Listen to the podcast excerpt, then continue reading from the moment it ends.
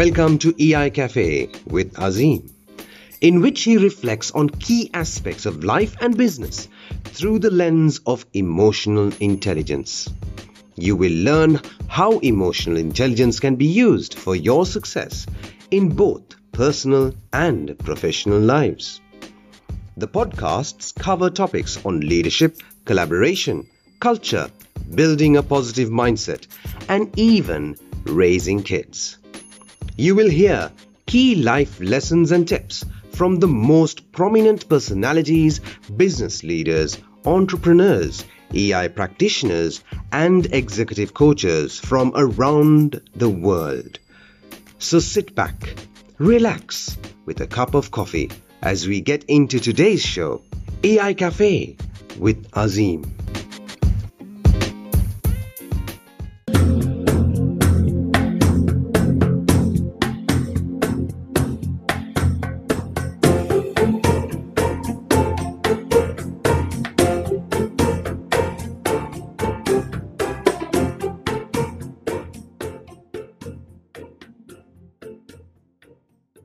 The dynamic landscape of today's business world, organizational success hinges not only on strategies and structures, but also on less tangible yet powerful element culture. Your organizational culture is the invisible force that shapes behavior, influences decision making, and ultimately determine the success trajectory. Join us as we unveil the significance of why your culture is critical for success. Now, how a robust culture can fuel innovation, foster collaboration, and create thriving environment where both individual and the organization can flourish. Let's delve into the core of this essential element and understand how it can be driving force for sustainable success in the ever evolving business landscape. A very warm welcome to the show. This is season 10 of EI Cafe with Azim, and I'm your host, M. Azim Sahil. I'm a human capital specialist, a Lego Serious Play facilitator, ICF certified business level coach, and emotional intelligence and emotional Culture Deck practitioner. I'm one of the lead facilitator at Luminary Learning Solution. In today's topic, we are going to talk about why your culture is critical for success. Of course, I have a very special, and is special means specialized in the topic. Let me introduce the gentleman. He is one of the world's leading experts on practical culture change. He is a 4, a 4x best-selling author, award-winning speaker and expert, and works on, on, with organizations and teams all around the world to help them high-performing teams that treat each other with respect and empathy. He's originally from Liverpool in the UK, and now he splits his time between Australia, Europe, and US. Ladies and gentlemen, let me welcome Colin Ellis, global culture consultant, award winning speaker, and best selling author, and of course, a fellow podcaster. Colin, welcome to EI Cafe. Thank you, Azim. What, what an introduction. Thank you. so, first and foremost, thank you very much for your valuable time you have given me. Um, we are different parts of the world, but culture brings us together on one, one political platform, isn't it? Yes, it does. It's it's it's the one constant in all workplace cultures, which I know we're going to get stuck into, but it's the one thing that every organization needs to be successful. Yeah. So, Colin, let me let me give you why I took this context. As I said before the whole uh, conversation we start officially, culture has been talk of the town now every part of the world. I think it's a good sign that people are really understanding the importance of culture because they were always focused on the results, the KPIs, um, performance, and the numbers. Uh, but the culture would be a very light component, but it's a very powerful component. So let me give this question for you first, like in this way. How does organizational culture impact employee engagement and motivation? Now, why I asking employee engagement? Organizations build with employees. So that was the reason I just wanted to. What's your thought? Well, you, you, mentioned it at the start when you introduced the, the podcast, Azim, you talked about it's the invisible force. And for years, it, it has been invisible. I always used to liken it to a black box. I've been doing this work for almost 10 years. And when I first started, nobody, nobody wanted to talk about culture. You know, I mm. joke all the time that no one had heard of culture until I wrote Culture Fix in 2019. But it was a black box. Nobody, nobody really saw into the workings behind an organization, and all that's changed. It's changed because the world has changed. It's changed because as humans we have changed. Um, and and what we require from the workplace now is a sense of belonging, a mm. sense of well-being, and a place to bring our best selves. And, and when organizations are deliberate about creating that Azim, then what that does is it increases engagement, this mythical thing, engagement. Mm-hmm. Engagement essentially is how much people care, how much people care about their job, how much people care about the organization they work for, how, how much people care about their teammates. And you know what's been proven time after time is when organizations really think about and actually take the time to define this is what culture means for our organization within our context. Then, then what they build is something that employees feel engaged with. Mm. And at that point, what they do is contribute to it. And so it becomes this perpetual life force is when you work on culture, you continue to have a great one. If you don't work on culture, uh, then the chances are that, that it will remain invisible until something goes wrong, and then it will be visible everywhere. Mm. I think I think I really love that particular part. How you brought that particular context of employee and the engagement part. Mm. Now, culture has been built with employees or people around it, right? Now, does the top management do you really think about the people when they start about, thinking about or creating the culture? Or they just fi- create the culture and ask people to fix into it? How does it work? I don't think yeah yeah i don't even think they create it as in you know that's my experience. You know i'm fortunate i work to you know i get to work with some of the world's best cultures which I, which i'll kind of share some of the insights from that. Uh, those those guys actually think about well how do we create the conditions so that we can achieve results? I still think that most organizations uh, and again, you mentioned it at the top, is, is they think about results first, they think about structures first. And so if I could maybe maybe if I could just take a little bit of time, yeah, just yeah, maybe please. a minute or so, and outline where it fits in. Organizations and generally senior leaders start with a vision for a business. Maybe there's a board of directors. If it's a government agency, usually it's a government minister. And they will say, This is our aspiration for the future. It's usually a three, five year statement of where they want to be. What they then do is create a strategy, and the strategy really outlines what are the objectives that we have. You know, where do we need to invest? What's our budget? And, and also, what are the goals? You know, how will we measure our success? And so the goals naturally fall out hmm. of the strategy. Then what they do is they say, okay, well, what we need to create is an operating model, and this is where, for me, organizations are most comfortable what they'll do is say, we'll need this structure, we'll need this set of governance, we'll need these processes, we'll need these methods of doing things. You know, and they and what they do is they say, oh, if we if we create this, then we'll achieve the goals. Well, of course, that's not true. The thing that actually delivers the goals is the thing below that, which is which is the culture. And so, having defined the strategy and having really outlined how we're going to set ourselves up, it's up to then the organization to bring staff together and go, okay, well, how will we, as a group of human beings hmm. within the context within which we work, how will we going to work together to deliver those results. Mm. And so, you know, coming circling back round to your question, I don't think enough people are deliberate about it. And this is why you see so many cultures in the media, Azim, for doing really bad things because they haven't really thought about it. They haven't really kind of talked about well you know what will it take to make sure that we don't end up in the media what will it take to make sure that we are successful and what it will take of course is relationships between people who agree how they're going to get things done yeah, absolutely. I, I really love the part you how you brought that vision and the strategy and how it really escalate. I think that's one of the important key factors. I think many leaders and the organizer need to look out for.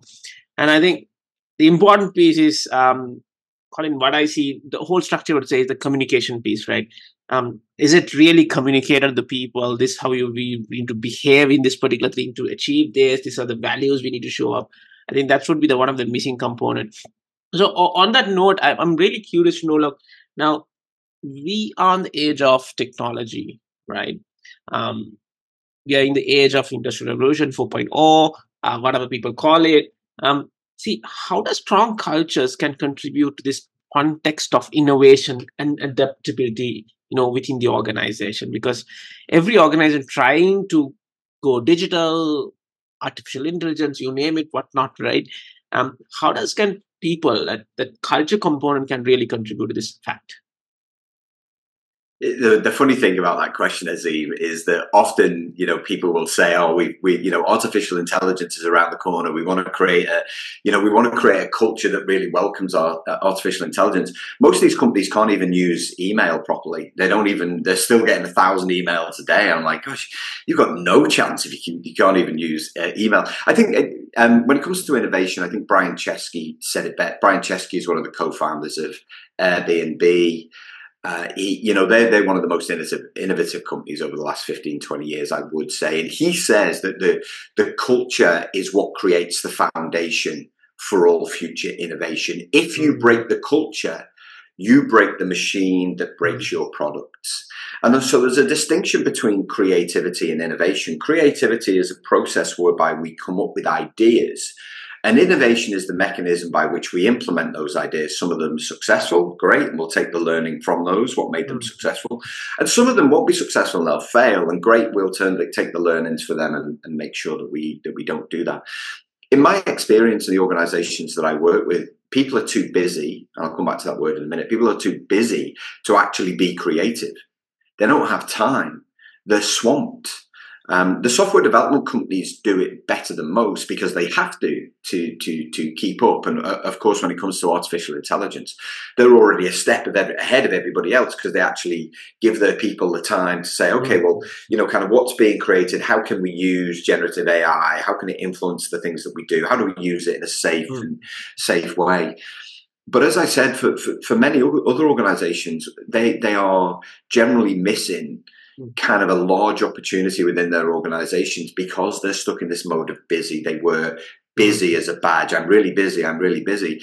You know, and the mm. difference between busy and productive is productive actually means leads to meaningful outcomes. Whereas busy, you're just on this kind of never ending hamster wheel, we call it in England, where you're going round and round and round and round and round. Um, and, and, and you never get to the point where you actually innovate. Yeah. And so innovation is crucially important, not only for the continued success of the organization, but it also keeps the culture fresh. Mm-hmm. Um, and that's one of the things that, that, that, will keep employees loyal to the organization as well. Fantastic. Um, now, you, the loyalty piece coming in, and, and, and you talked about how important that innovation piece is and people being busy. Now, one of the, uh, apart from the busy, right, one of the um, important topic many leaders and many organizers talk about is the performance right? And i saw that uh, on your introduction when i was like you mentioning about you where you you talk about high performing teams and you bring the context of empathy into it also. Now high performing teams i'll just get the extended version high performing culture and empathy. What does this mean in in creating those culture for performance yeah, high performance is not possible if you if you don't have meaningful relationships between people. Often, when organizations approach me, Azim, they'll say, Oh, we want a high performing team. And I ask them to describe the conditions that they have at the minute. Most of them don't even have teams. Mm. They don't even have performing teams. There's no chance of, of high performing teams. You know, and, uh, uh, and of course, you know, and I, t- I wrote about this in Culture Fix a couple of years back is for me the, the, the, one of the strongest pillars of high performance culture is relationships between individuals. Now, you don't have to be best friends. You hmm. don't have to be kind of, you know, like in personal relationships with each other. But what you have to do is you have to con- create connections between other human beings so that they understand not only themselves and self aware individuals are the building blocks for really strong culture, Azim, but they have to be able to kind of know other people to be able to communicate with them in the right way to be able to provide feedback to be able to have constructive discussions. You know all of the high performing teams that i work with they're able to um, kind of really challenge each other on what's the right approach without ever anybody taking it seriously. They never resort to passive aggressive emails telling people that they don't like stuff or, or giving people the silent mm-hmm. treatment. You know, email ghosting is a big issue in, in low performing cultures. And so, with you know, kind of without emotionally intelligent individuals and i know you do a lot of work in this yourself is is that uh, for me emotional intelligence has been downplayed for far too long in our workplaces you know to the point where we, we call emotional intelligence emotionally intelligent soft skills. Mm. You know, my dad's generation used to call it fluffy stuff. You know, all of that. Ooh, isn't it nice? When actually, these are the critical skills Yeah. for cultural success. Without emotional intelligence, not only can you, you know, you can't moderate your own behavior because you don't really understand how you feel, but you can't build relationships with other people and, and, and such that you can never have that empathy. And for me, empathy is the glue uh, that binds high performing cultures together. Yeah, I think I think you were really spot on that um, the critical skill, right? Um, we, we were used to talk about soft skill, and then we transferred to human skill, which is much more needed. I think I love the fact that you brought that critical, how important, and relationship is vital, right? And to high performing culture. But my question is, um, Colin, is culture can it, can it be really long term or is it short term? because why i'm asking this question is organization want performances. They want numbers. They want profitable. They want everything quick. I, I like the fixed part on the culture book behind right? They want quick fix. Can cultures can be created for quick fix or is it a long-term sustainable process? It depends azim. It really depends on the the type of culture that the organization has at that time, you know, and I, I, talk about these four cultures where you have low emotional intelligence and low engagement. You have what we call a stagnant culture. These cultures are really, really broken. This is where results just, you know, everyone's selfish. They're just working for themselves and results are never hit. You have pleasant cultures where there's, where there's low engagement, but high emotional intelligence. In these kinds of cultures, there's, there's really lots of good intent, but there's also lots of emails. There's lots of meetings there's there's very low productivity. Mm-hmm. When you get to high engagement and low emotional intelligence, you have what I call a combatant culture. Everything mm-hmm. is a fight, everything is a battle, yeah. lots of poor behaviors, and yet the reality is you actually achieve some results. Mm-hmm. Uh, the goal should always be a vibrant culture. A vibrant culture is high emotional intelligence, high engagement. Mm. And so, if, if, an organization finds itself in a stagnant culture, it's going to take a lot more work to turn that round. Mm. For, for, for, for, pleasant cultures and for, for, for combatant cultures, you can generally, and I've done this myself, you can, you can change a culture generally within about three months. It takes mm. that length of time because, you know, even, you know, when organizations bring me in to run workshops, take a couple of days to do yeah. those things. What you do is create a new definition of, of how you want to work, mm. But then you have to stick to it. It's like changing a habit, Azim. Like, you know, if I decide that in January I'm not going to drink alcohol, it's mm. not a success if I measure it on January the 2nd. Trust me, I've tried. Uh, it's only a success if I measure it on January the 30th. And it's the same with culture. Um, and, and, and often what, what organizations will do is they'll send everybody on a training course and they'll go, right, well, that's that. We've done that. Or they'll, or they'll, they'll, they'll work with a firm of consultants and say, right, we've Yeah. got a set of values. Yeah. Well, let's, let's implement them. That's that. And, Yeah. and so I, you know, what I always say is it, it depends, but it usually, you can usually change a culture fundamentally Mm. between three and 12 months, Mm. uh, if the commitment is high from senior leaders. At Parent Thrive, we embrace parenthood together. Join us to navigate the joys and challenges of raising children through connecting with the community. As parents, we connect. As parents, we share. As parents, we learn and grow. Join us at Parent Thrive to start your empowered journey towards parenting. Right. Um, before I move to the next question, it's really you know hitting my mind when you said about um, how shifting and you know cultures need to be really depends on the organization. Um, now, one of the challenges is now we have gone global, right? Now we are on internet, we can connect. Organization going global, right? Uh, people are really got exposed to different organization cultures. Now, if I'm running an organization in Sri Lanka, let's say in the IT industry, and I look at a company uh, in in in Australia or in Liverpool, can I bring the same industries, the same environment culture to sit up in Sri Lanka? What is your thought? Can I copy Yes and no? paste? Yeah, well, If- no, you can't copy and paste. No, um, and so the oh, the question I often get asked is uh, Red Bull, the drink, is my I would say is my biggest client. They're they're a fantastic organisation, and people say, "Oh, we want a Red Bull culture." And I always say we can't have one. Uh, because you're not Red Bull for a start. you know, even if I work with another soft drink, you're, you're not Red Bull. You can't have their culture. Uh, but what you can do is is learn from what they do really well, and what they don't. You know, what Red Bull don't do is, as a global organization, they don't dictate culture from the center. They're very, very clear. They have a set of uh, philosophies that organizations would call them values, and they say these are our values. Hmm. You know, we did we did we did a lot of work last year with the global general management team, and, and we said, okay, here's the values, here's what they mean, here's a blueprint for how to build culture. Because because remember, most managers hmm. aren't taught how to build culture. You know, mm-hmm. it's another thing that I do is I teach them how to build culture. So we say this is how you build culture. You take our values and you go and apply them within your country, within your context. And so often the mistake that head offices make um, is they try and impose, let's say, a US culture on Sweden. Mm. When the actual the social culture is really quite different. So let's use Australia as an example.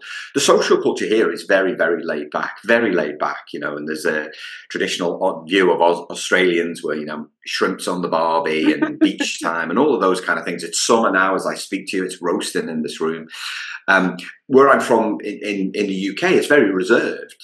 It's, it's almost the opposite mm. of the Australian culture. Listen, they mm. still they still like to have a drink, but only at the end of the day when all of the work is done.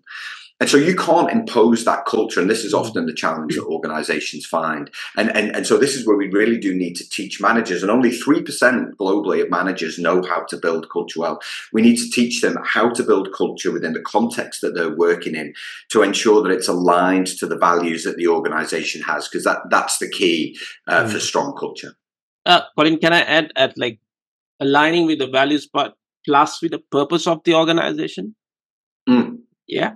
Yeah, that's right. Yeah, purpose is relatively new thing. So, so I always say that there are there are two things that should be constant for global organisations. As Azim, it should be the vision or the purpose. Usually, one of the two. Purpose is a relatively new concept in the last five years um, and the values. Those are the two things that head office, headquarters has responsibility for. Yeah. You need to give people either a sense of purpose, this is our role in the world, mm. or a mm. sense of aspiration, this is what we want to become.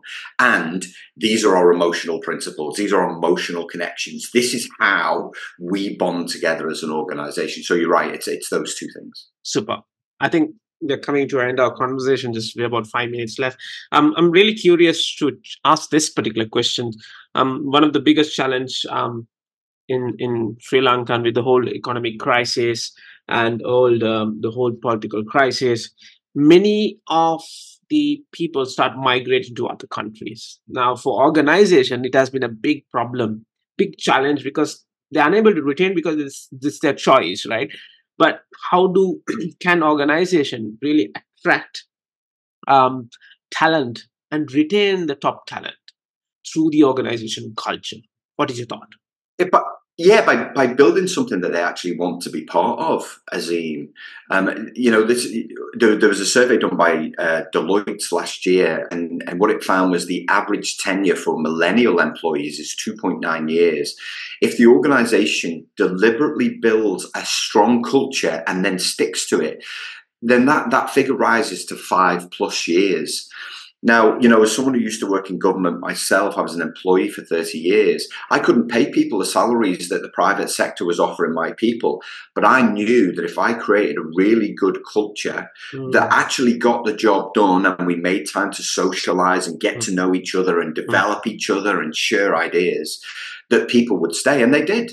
And and so organizations really do need to think about, and it's not about flashy offices. Yeah. It's about giving people time to think, mm-hmm. to do their work, to give them good balance. And sure, they want to be paid well for what they do, but yeah. they'll always trade money for a great place to work. Absolutely. I think I think um um, that's what the trend has been so far in at this part of the world. So, um, Colin, one last thing before we go to the rapid fire section. What would be one key takeaway you want to share with um, listeners and the viewers who are watching this particular podcast and listening? What the key message you want to really spot on on, on, on like point pinpoint on the culture factor? What would you think? The, the, culture doesn't happen by chance, Azim. Great culture doesn't happen by chance. Right. Great culture only happens, consistently great culture only happens when you put time, thought, and effort in defining the conditions for success. Culture is not a nice to have, it's an essential if organizations want to achieve their results. Absolutely. Thank you very much for sharing that. All right, so here we come for the rapid fire question.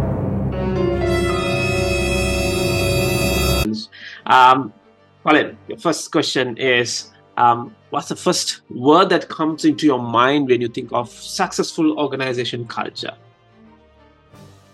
Uh, communication. Communication. Super. Yeah. Right. Um, the next question. In one sentence, why is a positive culture crucial for employee performance? Uh, creating an environment where employees can bring their best self to work every single day. Fantastic. Um, can you share one example of how a strong organized culture has really directed a business impact? Uh, so I worked with uh, Red Bull uh, last year. Uh, we brought together every general manager from every country, 100 people together in Austria. We taught them the importance of culture and how to build great culture. And the following month, they achieved record can sales. They sold wow. a billion cans the month after we did the work. There you go, people. You have an a case. and the last, but the last one, um, if you had to sum up. Um, the importance of culture in three words, what would they be? Uh, happiness, productivity, results. Right. So that's it. That's the rapid fire, and that's the time what we have, ladies and gentlemen. Um, uh, I think one of the key takeaway I really took it: don't take culture um, is a good to have thing. It's a must have thing that's what I took from uh, Colin today. I hope our listeners and viewers got plenty of key takeaways today. And um, my humble gratitude to Colin Ellis, global culture consultant, award-winning speaker, and best-selling author, podcaster as well. Um, of course, you can get connected to Colin, and I'm recommending you to because he shares some fantastic content on LinkedIn. And he's so humble, he will just accept next minute. And of course, you can log on to www colindellis.com. Correct me if I'm wrong. C O L I N D E L L I S.com for more and get to know more about Colin's work and explore on some of the works. Uh, of course, these all details will be available on the podcast note. On that note, Colin, there's been a great conversation. Of course, culture is a huge topic, but I think we got fine what we want to explore. Thank you very much for your time and being with us today. Thank you so much, Azim. My pleasure. Thank you for joining yet another successful episode of EI Cafe with Azim. We appreciate your time and invite you to subscribe to the show so that you don't miss out on the next episode. Write a review and even rate it if you please. You can also follow Azim Sahir on social media. We would also love to hear from you on what topics you'd like us to cover and even who you'd like us to invite to the show. We wish you well until we meet again on another episode of EI Cafe with Azim.